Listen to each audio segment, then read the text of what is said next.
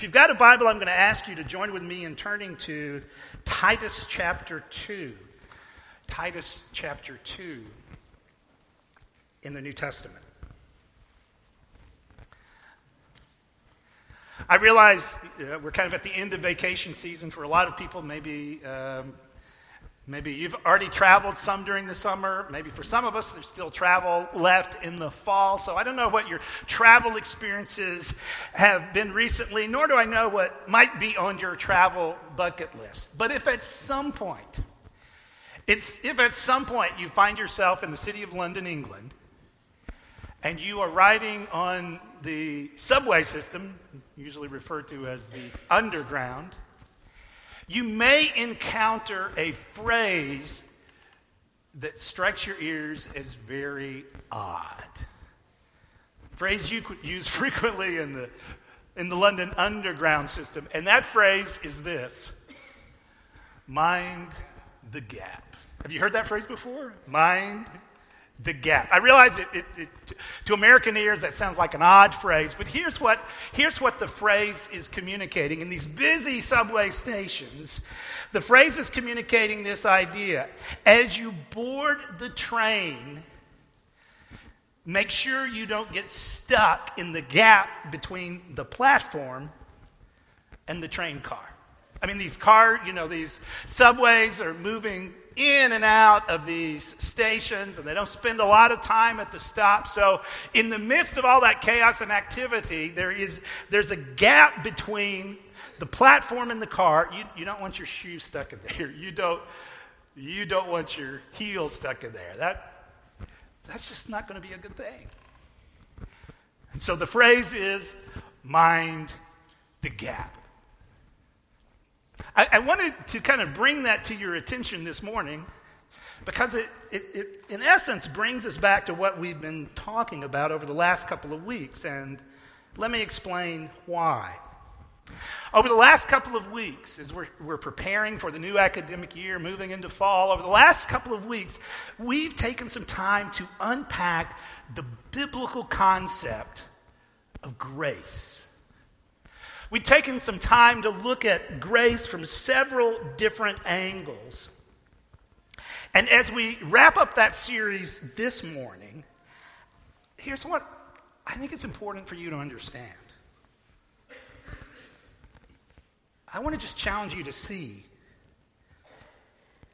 that there may be a gap in your understanding of God's grace.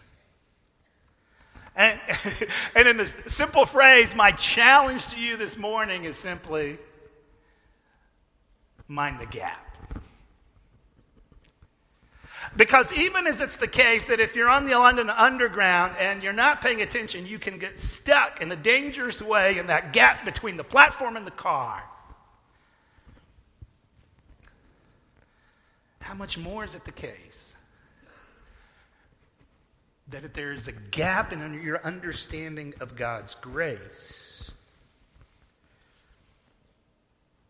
it can lead to all sorts of unhealthy things unfolding in your life. Okay, so what do I mean by that? What, what kind of gap am I talking about? Well, let me, let me just kind of take you back to part of what I've been saying over the last couple of weeks.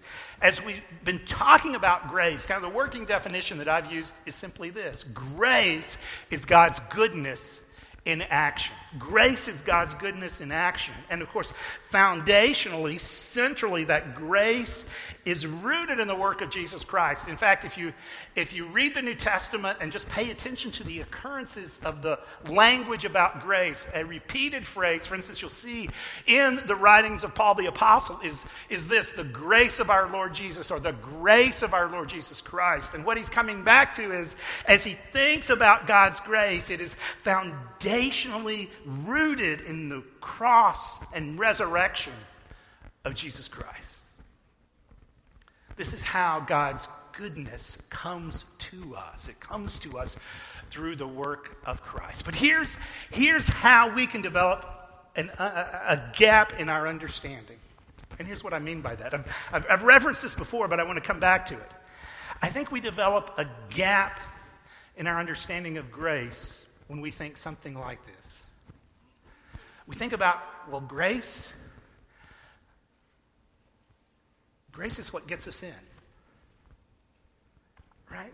I mean, grace is what brings us into relationship with God. Grace is what provides salvation. Grace is what leads to conversion. So, in essence, we kind of think about grace this way grace gets us over the line, and then we think, and that means grace gets us into heaven, right? Grace gets us over the line, and then grace secures our eternal destiny.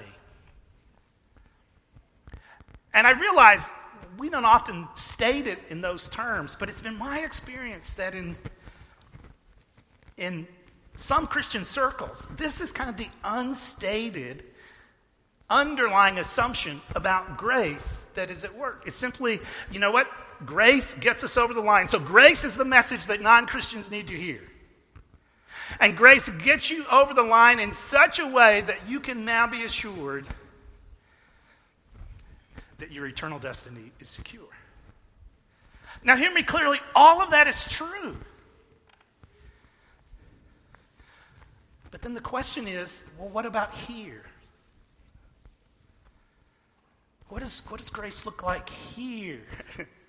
Between that and that. What, is, what does God's grace look like here? And if we're not careful, it's like we, we just lack clarity understanding God's grace here. And, and it can create what you might think of as a grace gap in our understanding as followers of Jesus. And I, I think that gap ultimately manifests itself in different ways. For instance, I think in some situations, this kind of gap in understanding of grace kind of goes along with different forms of legalism. We kind of work with the un, un, unstated assumption that, okay, God got me across the line. God did this for me. Now, in this space, here are all the things that I do for Him. And, and therefore, what happens in this, kind of in this gap is we often come up with a checklist of here's what a good Christian looks like. Here are the things good Christians don't do. I still, still remember going to a funeral many years ago. And, and in, in the sermon, the, the pastor, in essence, ticked off all the ways this person had checked the boxes. He celebrated all the things she didn't do in life. And that's great, but that, that's, I think that's an in, inadequate understanding of, of grace in this season of life. So that's, that's one way that I think this min- misunderstanding of grace can lead to a, a gap. By contrast, I think for some, here's what happens grace means that we need to be able to do whatever we want to do, right? I mean, God has God has forgiven us. We're experiencing His grace, and and if anyone disagrees, kind of you know, kind of takes a different perspective, or even kind of wonders why I do the things I do, challenges, or offers input that I don't like in any way, I just say, you know what? You're not being gracious. Dietrich Bonhoeffer, the German theologian, coined the phrase cheap grace. And he said it's an understanding of grace without discipleship, without the cross, and ultimately without Jesus Christ. And I think I think that can happen. I kind of, you know, it's like I'm not quite I'm not quite sure what grace looks like. And so, well, this it just must mean that we're just kind of live and let live. That's what grace means now. And anytime somebody messes up, we just, hey, we, we believe in grace, just keep moving on, and that's the end of the story. And I think related to that, then, I think for some, grace is then in this gap simply defined as grace means we have to be nice, right? It's all about being nice, and church is the place where we're supposed to be nice to people and we learn how to do the church thing. We learn how to, you know, how you're supposed to act in church. And I think over time, sometimes people just lose, lose interest because they're tired of acting or they don't get the point. But as a result of simply defining grace as nice, we don't know how to handle conflict or disagreement well. We don't really know how to do life together well. We, we in awkward situations, we just downplay them because we want, don't want to have hard conversations. And,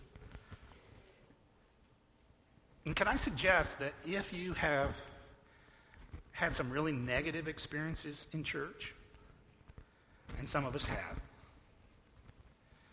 maybe even at times negative experiences here, some really awkward experiences. I'm convinced that sometimes a contributing factor is that in this space, we just don't understand grace. So, how are we to understand grace in this season?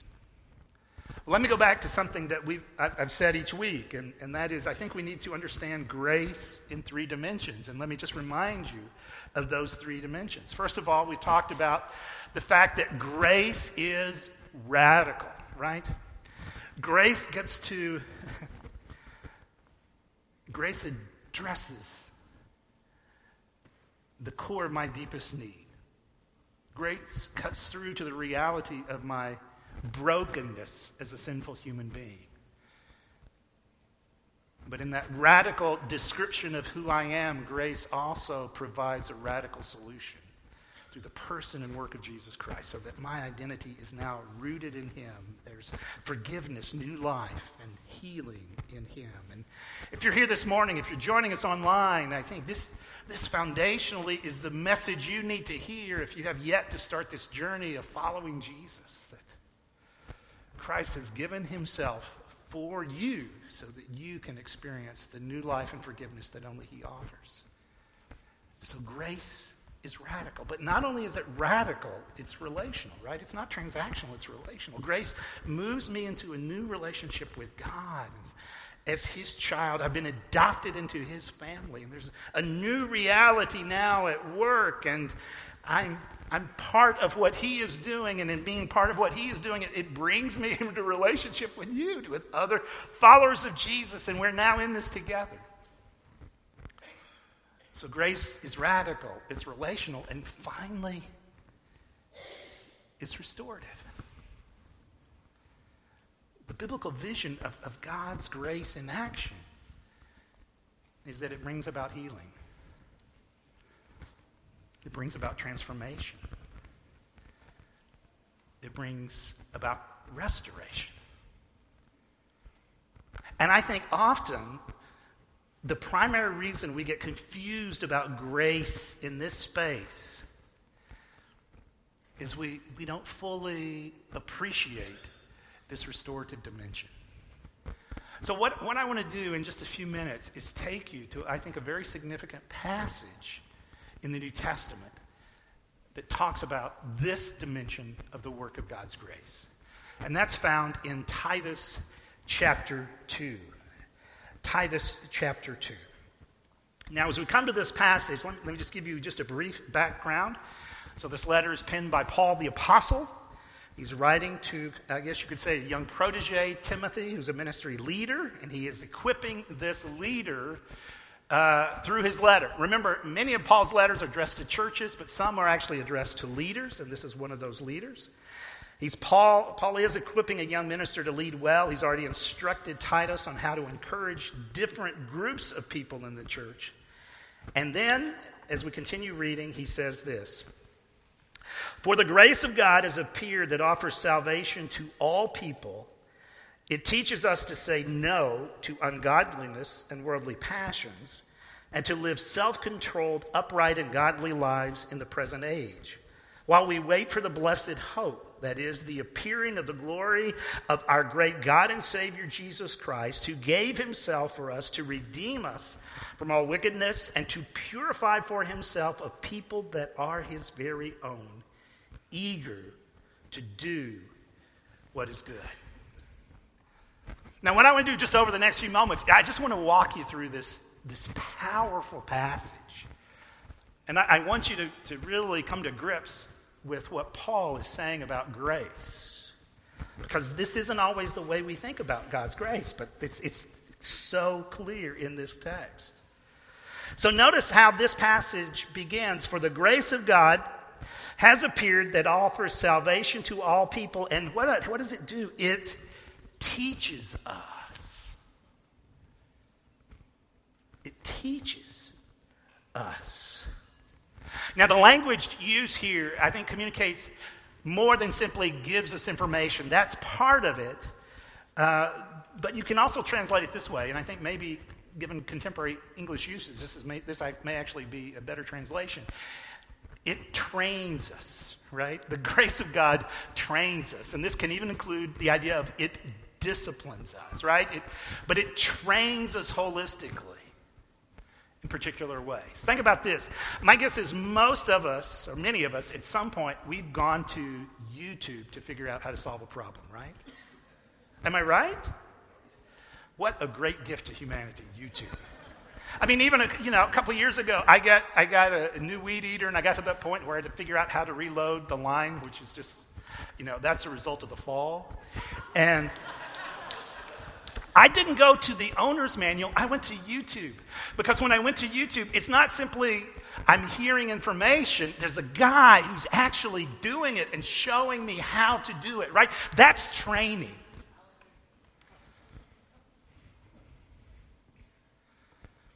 Now, just, just grab hold of this for a moment. We haven't gotten even, even we haven't even gotten to the content yet, but hear what Paul is saying.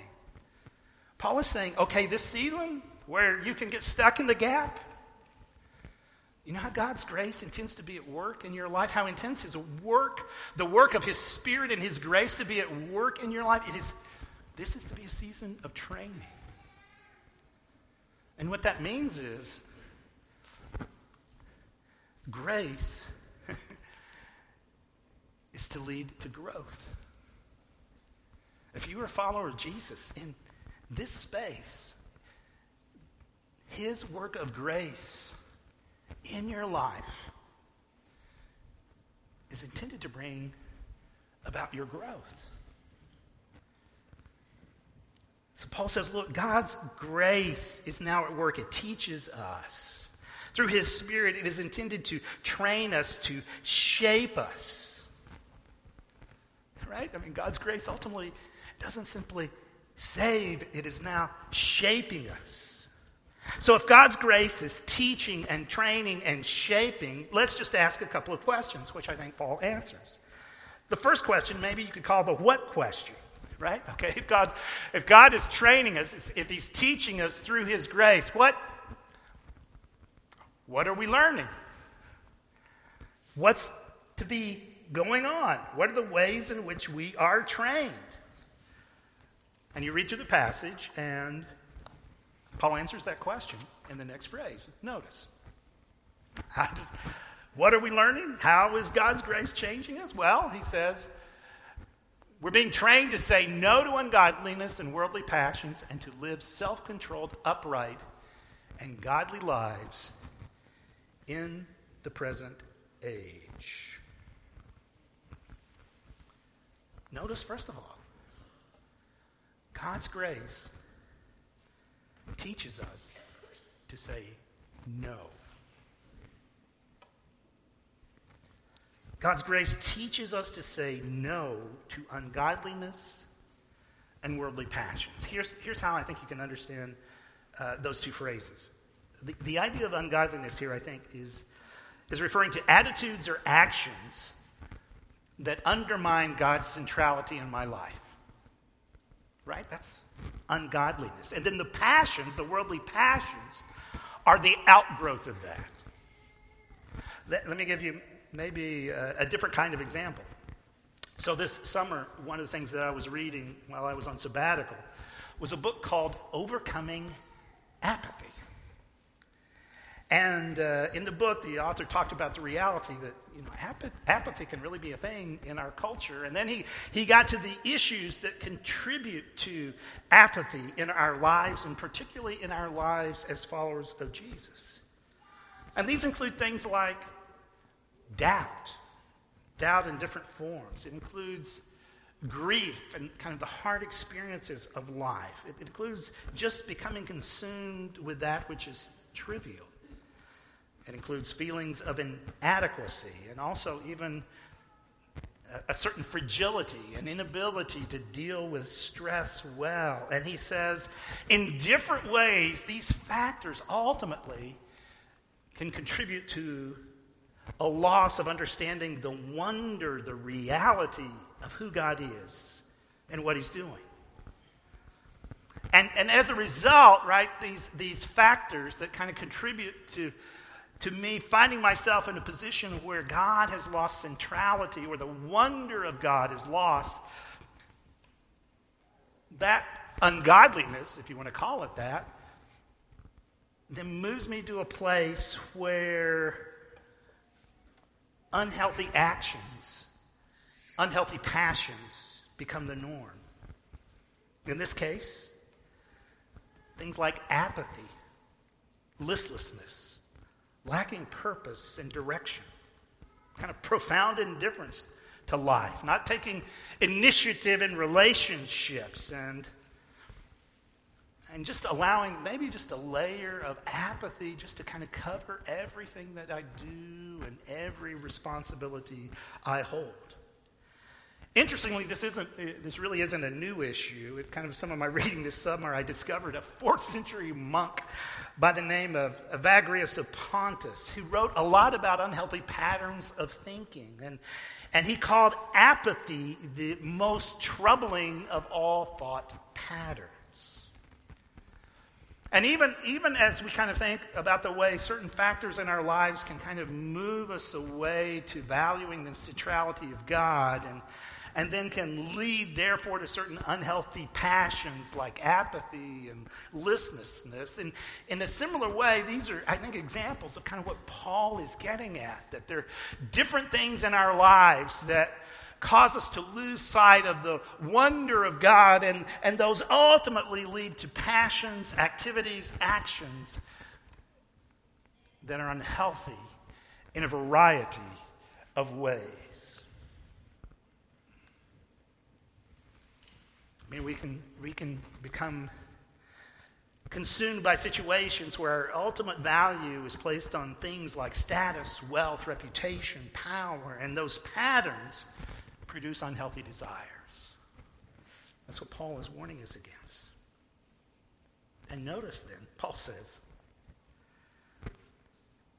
in those situations, if you're a Christian, what God is wanting to do through his grace is to teach you to say no to those things. Now, at this point, you may say, wait a minute. Wait a minute, George. I thought God's grace was all about forgiveness, right? I thought God's grace was all about letting things slide because of the wonder of His mercy and grace. But notice what Paul is saying. God's grace teaches, it trains, it disciplines. And even as you read this, um, maybe for some of us,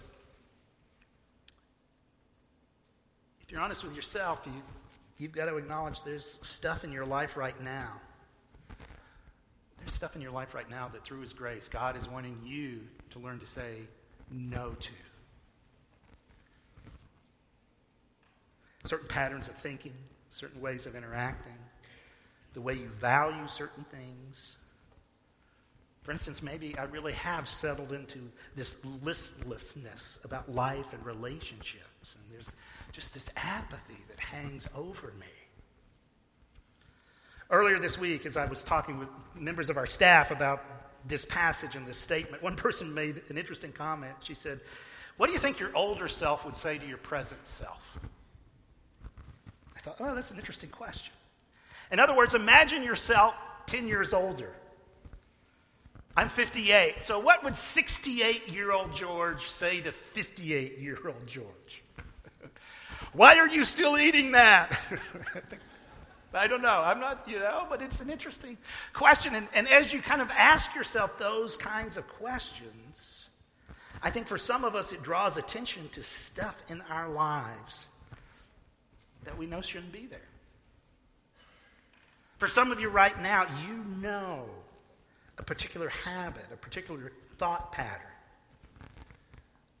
that just doesn't need to be a part of your life.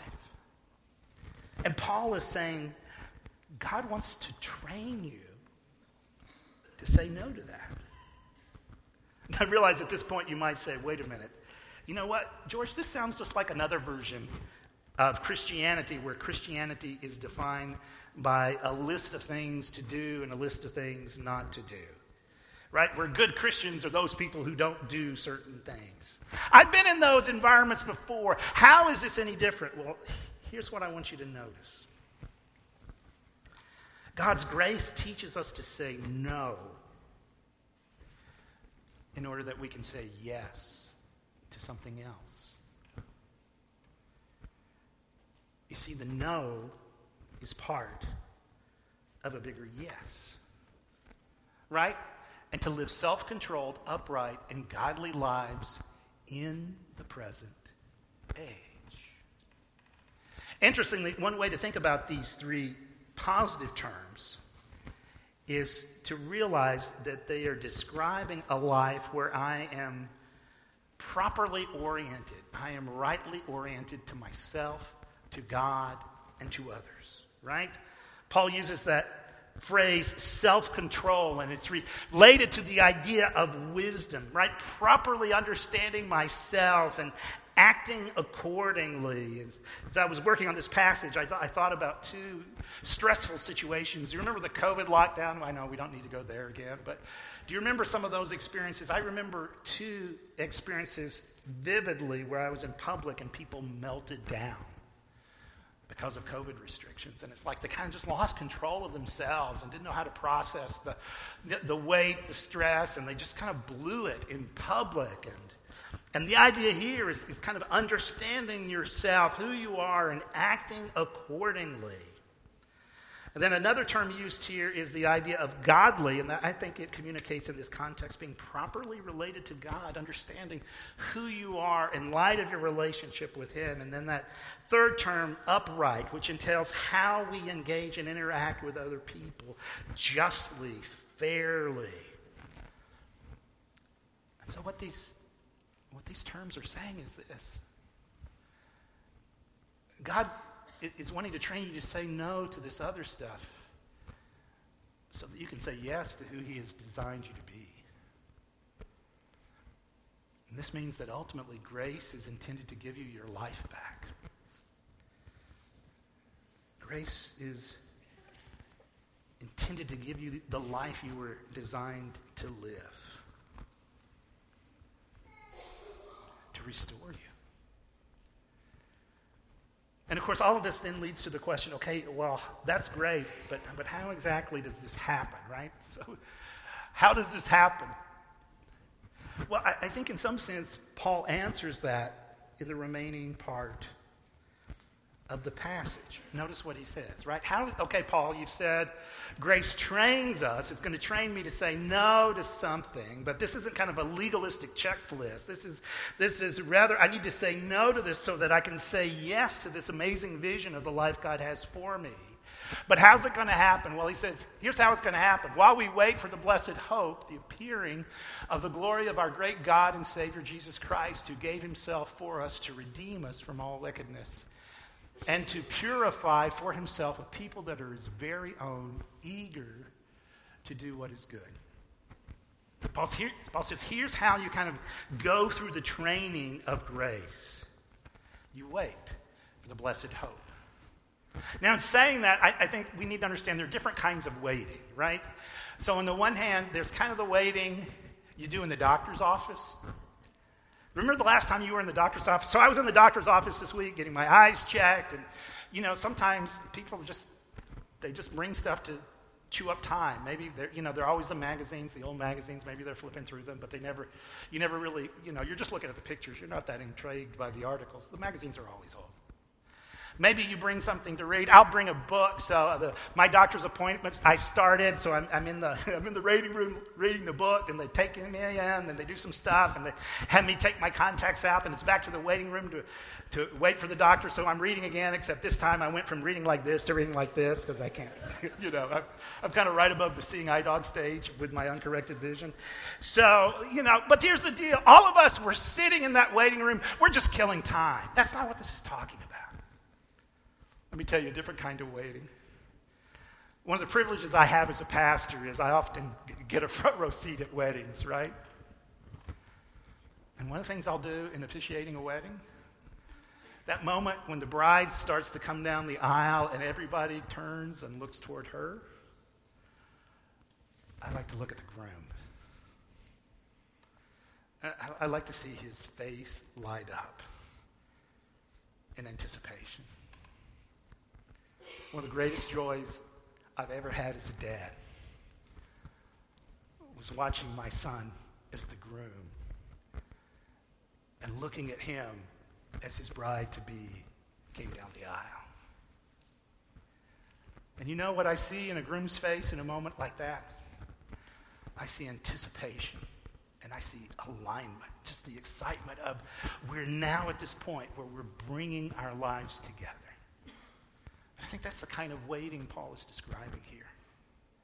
Right? It's, it's, what he is saying is look, here's what the grace of God can do. I don't want you to be confused. I want you to get caught in the gap. The grace of God teaches you to say no that, so that you can say yes to this amazing reality. But what you need to do is you need to, therefore, you need to wait. And by wait, I mean you need to align yourself with the reality of what God is doing. And notice the amazing vision that Paul gives us of what God is doing, right? You are to wait for the blessed hope. One day, God's plan will be complete. So we, we can't pretend that it's always going to be perfect now. We're always going to get it right. No, we are waiting. We are lining for that ultimate reality when God comes. But even now, we need to remember the one who is coming is who? He's Jesus Christ who gave himself to redeem us. Translate it this way to liberate us and to cleanse us and to equip us for doing good works. That's what the grace of God is doing now. So, the idea of waiting here is to take steps to align my life with this grand vision of what God is doing. To take steps to really kind of open my life to God's transforming work of grace. Now, having kind of said that in kind of big terms, let me tell you what this is going to look like in the course of our church over the next year.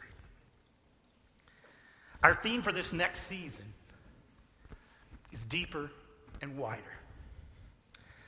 And over this year, we've already started this, but over this year, we, we want to be intentional in helping you take steps in growing deeper in your relationship with God and wider in your impact in the lives of others.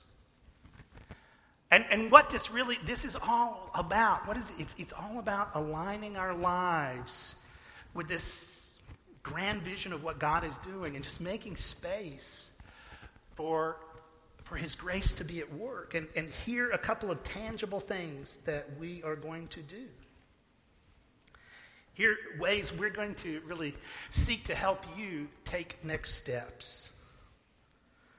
First, throughout the year, we're going to be highlighting different spiritual practices, different spiritual rhythms. Over the summer, we've been talking about the rhythm of rest. And in the lobby, you'll note on the feature wall, we're, we're making cards available that have kind of uh, guidance on how to, how to put these spiritual rhythms into practice. And we're putting these on our website. You'll find a spiritual rhythms tab on our website, just encouraging you to explore these spiritual practices that really allow you to embrace God's grace. Now, as you do that over the year, I, I, want you to be attuned to the fact that I think as we kind of make room for God to be at work, At times, he's, he's really going to bring to our minds things that we need to say no to. And don't shy away from that. Because remember, he's training us, and at times that includes discipline. Even this summer, I would tell you one of the takeaways from my sabbatical, kind of just having some time to reflect and, and unwind, was just a challenge that sometimes I, I get hung up about the little stuff of life. And I can allow myself to be consumed intellectually and emotionally by things that really don't matter. I got to learn to say no to that. But of course, as that happens, as you kind of kind of as you kind of put these rhythms in, into practice, as you kind of try them out, and perhaps at times God really convicts you and confronts you, remember this it's not about a checklist, it's about embracing God's grace. It's about saying no so you can experience that bigger yes. So, we're going to be talking about those throughout the year, and I just want to encourage you to. I'm asking you to try these rhythms out. Likewise, even as we're encouraging you to go deeper, we're going to encourage you to go wider. Where is God giving you opportunity to live out the gospel in your sphere of influence? To help you out throughout the year, we're going to have various events that, that are going to be great opportunities to invite others to participate. And my challenge to you is to invite one person to one event this year go deeper in exploring these rhythms and to go wider in your interactions with other people. So, as we go into this year, over the next month, we're going to talk specifically about deeper and wider. And here's where we're actually going to start next week because I realize if you're a parent, one of the, one of the ways you wrestle with, okay, you're, you're inviting us to live in God's grace, but how do I do that with my family? And what does that look like with my kids? And I don't know how to, I don't know how to engage those responsibilities. And if, if that's where you're at, we're going to spend next Sunday morning just talking about how we as a church want to partner with you in this journey of parenting. What are the, what are the stages that your kids are going through? And what does it look like for you to handle those different stages well? And how do you, how do you need to adjust through the different stages? And what is, what's our role as a church community to partner with you? You'll notice these pillars on the platform, and I'll explain next week what they represent. But these, pillars can actually help uh, become a guide for you in understanding how to do this well. Now, I realize some of us are going to be traveling next week, so particularly next week, I want to ask you, if you're not with us, to catch the Sunday service online at some point. And I also realize some of you were like, I'm, I don't have kids or I don't have kids at home, but I want to encourage you to be a part of this Sunday because you can see here's what our church community is doing in, in seeking to to encourage the, the faith to further generations. And how can I pray? How can I be a part of this? So, my challenge to you this morning, again, is this mind the gap. Understand that this grace that brings you into a radical new relationship is also restorative. And that reality invites us, therefore, to, to align our lives with this vision of what God is doing. To make space for that work of grace. To be open to the ways God is challenging and confronting us. Not to meet some kind of checklist, but to embrace his transforming grace. And even as He works in us, to be open to the reality that He wants to work through us. He's liberating us, He is purifying us, and He is empowering us to do good works. That's the work of God's grace in this season. So, with that in mind, join us as we seek to go deeper and wider this year. Let's pray together. Father, I acknowledge that sometimes there are all kinds of confusing themes associated with God's grace. And I do think at times we wrestle with okay, what does grace look like now, now that I've become a follower? But in the midst of that, I pray that we would just be captured by this vision of what you were doing. Paul just wants to grab us by the throat and say, Look, I want you to see what God is ultimately doing. I want you to align yourself to wait for this hope in such a way that there's anticipation and alignment. And Father, I realize even now for some of us, this means that even as we've been interacting this morning, for some of us, we realize there's some junk in our lives that just needs to go. And Father, maybe we, we, we've gotten stuck in some habits that are hard to break.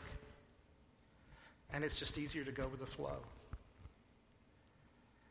But I pray that we would hear that your grace and your spirit want to bring resources into our lives to liberate us from that. Maybe that's through resources in the life of that church, this church. Maybe it's in the context of friendships. Maybe it's just learning to think or act in a different way. But would we be open to the reality that even now your grace wants to train us in that? And I pray, Father, that your Spirit would just invite us into the truth that we are to, we are to align our lives to your work in such a way that we're making room for your grace to be at work. So, Father, may we mind the gap and embrace your grace. Pray this in Jesus' name. Amen. At this time, I'm going to invite members of our prayer team to be here, and we would value the opportunity to pray with you. Maybe there is a sense in which I've been talking this morning, there's something in your life you realize this, this needs to go, but I don't know how.